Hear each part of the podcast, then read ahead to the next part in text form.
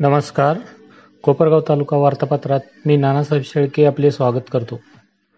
भाजप सरकारच्या काळात मुंबई येथे होत असलेली कालवा सल्लागार समितीची बैठक महाविकास आघाडी सरकारने लाभक्षेत्रात घेण्याचा निर्णय घेतल्यानंतर गोदावरी कालव्यांच्या रब्बी व उन्हाळ हंगाम नियोजनासंदर्भात दावा तट कालव्याच्या सल्लागार समितीची बैठक नुकतीच नाशिक जिल्ह्याचे पालकमंत्री तथा अन्न नागरी पुरवठा मंत्री छगन भुजबळ यांच्या अध्यक्षतेखाली कोपरगाव येथे पार पडली.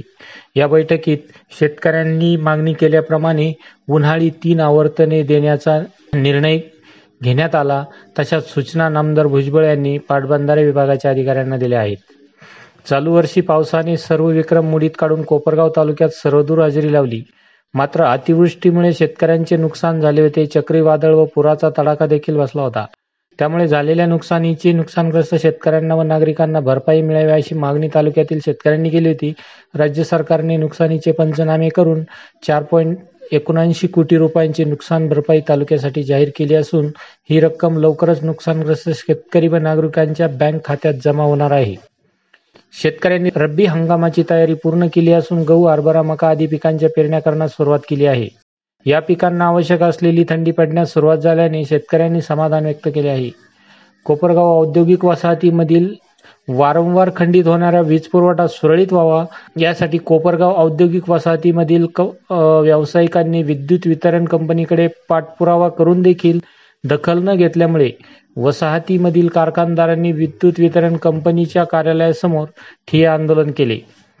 विद्युत पुरवठा सुरळीत होईपर्यंत कारखानदार कुठेही वीज बिल भरणार नसल्याचे यावेळी त्यांनी जाहीर केले. कारखानदारांच्या या भूमिकेपुढे विद्युत वितरण कंपनीच्या अधिकाऱ्यांनी शरण येत वीज पुरवठा सुरळीत करण्याचे लेखी आश्वासन दिल्यानंतर व्यावसायिकांनी ठिया आंदोलन मागे घेतले. कोपरगाव तालुक्यातील गरजू लाभार्थ्यांचे घराचे स्वप्न पूर्ण व्हावे यासाठी केंद्र सरकारने प्रत्येकाला हक्काचे घर मिळावे यासाठी घरकुल योजना सुरू केली होती. या योजनेतून कोपरगाव तालुक्यासाठी एक हजार तीनशे तेहतीस घरकुलं मंजूर झाली आहेत. त्यामुळे अनेकांना हक्काचा निवारा मिळणार असल्याने नागरिकांमध्ये आनंद व्यक्त होत आहे. दरम्यान दिवाळी सण सुरू झाला आहे. खरेदीसाठी नागरिकांनी बाजारपेठेत गर्दी केली आहे.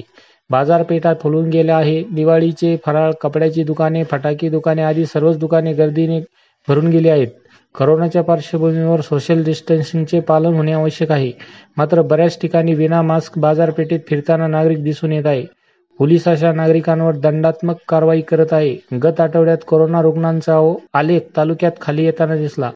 करोनाचा एकही बळी तालुक्यात या गत आठवड्यात गेला नाही. त्यामुळे कोपरगावकर आनंदाने दिवाळी साजरी करणार आहेत. मात्र नागरिकांनी करोनाचा प्रादुर्भाव रोखण्यासाठी नियमांचे पालन करावे असे आवाहन प्रशासनाकडून करण्यात येत आहे.